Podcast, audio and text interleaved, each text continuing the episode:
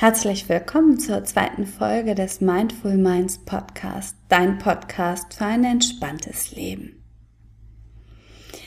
Hier dreht sich alles um das Thema Achtsamkeit. Achtsamkeit im Alltag, Achtsamkeit im Job, aber auch in der Familie. Egal wo du bist. Achtsamkeit ist etwas, was uns alle begleiten sollte, was wichtig ist. Es geht um die Bedürfnisse unserer eigenen, aber auch die von anderen Lebewesen. Achtsamkeit vielleicht so gesehen als einen besonderen Wahrnehmungs- oder Bewusstseinszustand, der ganz bewusst genau das wahrnimmt, was im Hier und Jetzt passiert. Wenn du Achtsamkeit auf den Alltag oder auch auf die Ernährung, auf deine Lebensweise transportierst und aus ayurvedischer Sichtweise das Ganze betrachtet, dann bedeutet das, dass jeder von uns, so einzigartig er auch ist oder sie, etwas ganz, ganz Einzigartiges auch für den Alltag, für die Ernährung, für die Lebensweise braucht, um glücklich und gesund zu leben. Ganz allgemein betrachtet bedeutet es, dass wir eine individuelle Lebensweise benötigen, um unser Leben wirklich glücklich und gesund leben zu können.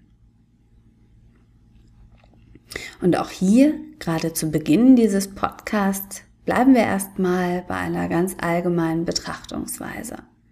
Wenn du Achtsamkeit in Bezug auf deine Ernährung betrachtest, dann bedeutet das, dass du Lebensmittel oder Nahrungsmittel mit Bedacht zu dir nehmen darfst.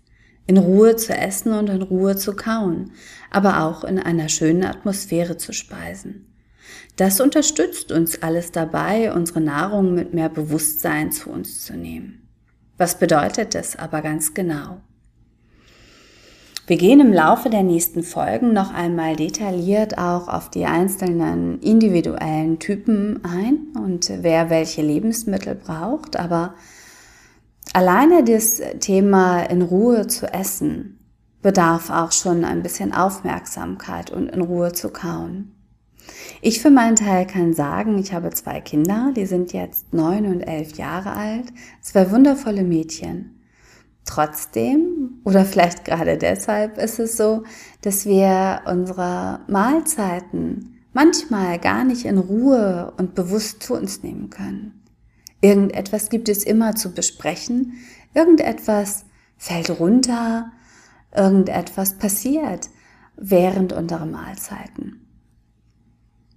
Wenn du aber deine Mahlzeit in Ruhe und mit Bedacht zu dir nehmen möchtest, dann bedeutet das eigentlich, dass du dich an einen schönen gedeckten Tisch setzt in einer Wohlfühlatmosphäre.